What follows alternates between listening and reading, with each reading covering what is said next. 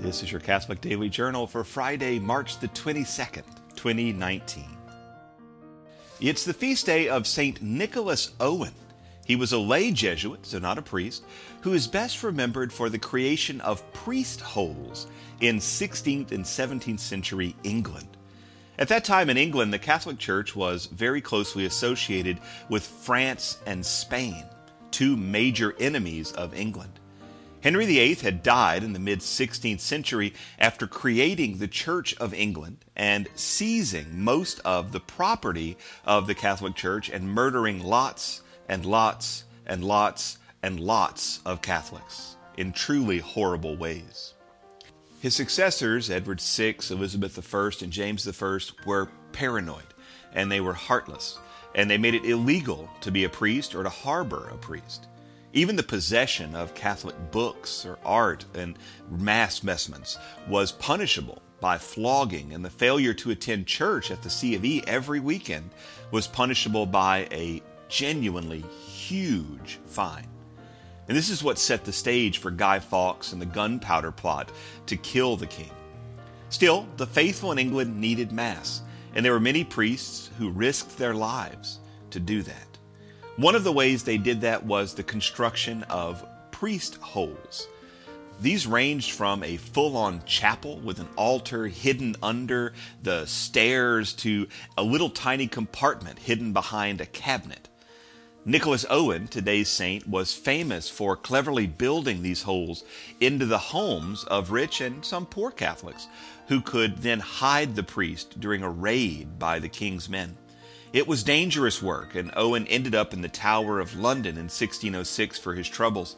He was tortured for a bit and finally martyred soon thereafter.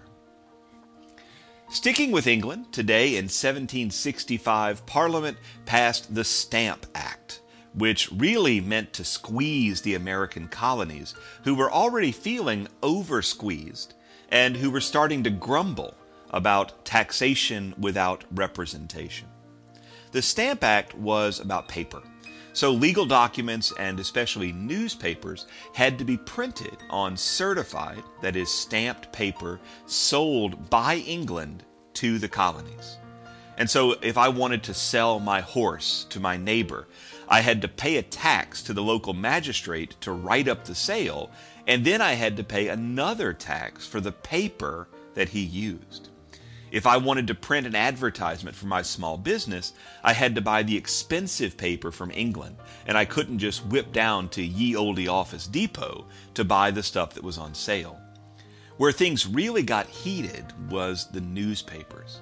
Americans have always believed in the free press, and now England was telling us that newspapers were going to be more expensive because the paper they made overseas was required and was somehow better and necessary more than the cheap and abundant paper that we can make here. This was the moment in which the first major protests calling for independence happened, and they revolved around the newspapers.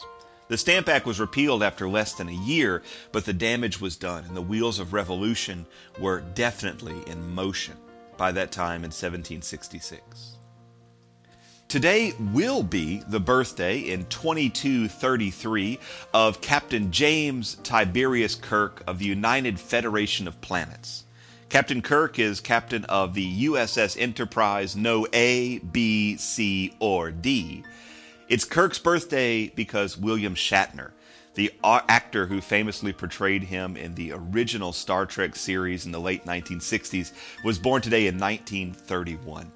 Shatner, along with Leonard Nimoy and creator Gene Roddenberry, redefined science fiction and created a phenomenon that really no one could have predicted. So happy birthday, Mr. Shatner, and happy birthday to be Captain James Tiberius Kirk. The Catholic Daily Journal is supported by listeners like you. For more information, visit CatholicUnderground.com. Until next time, be on the lookout for the Lord at work in your life.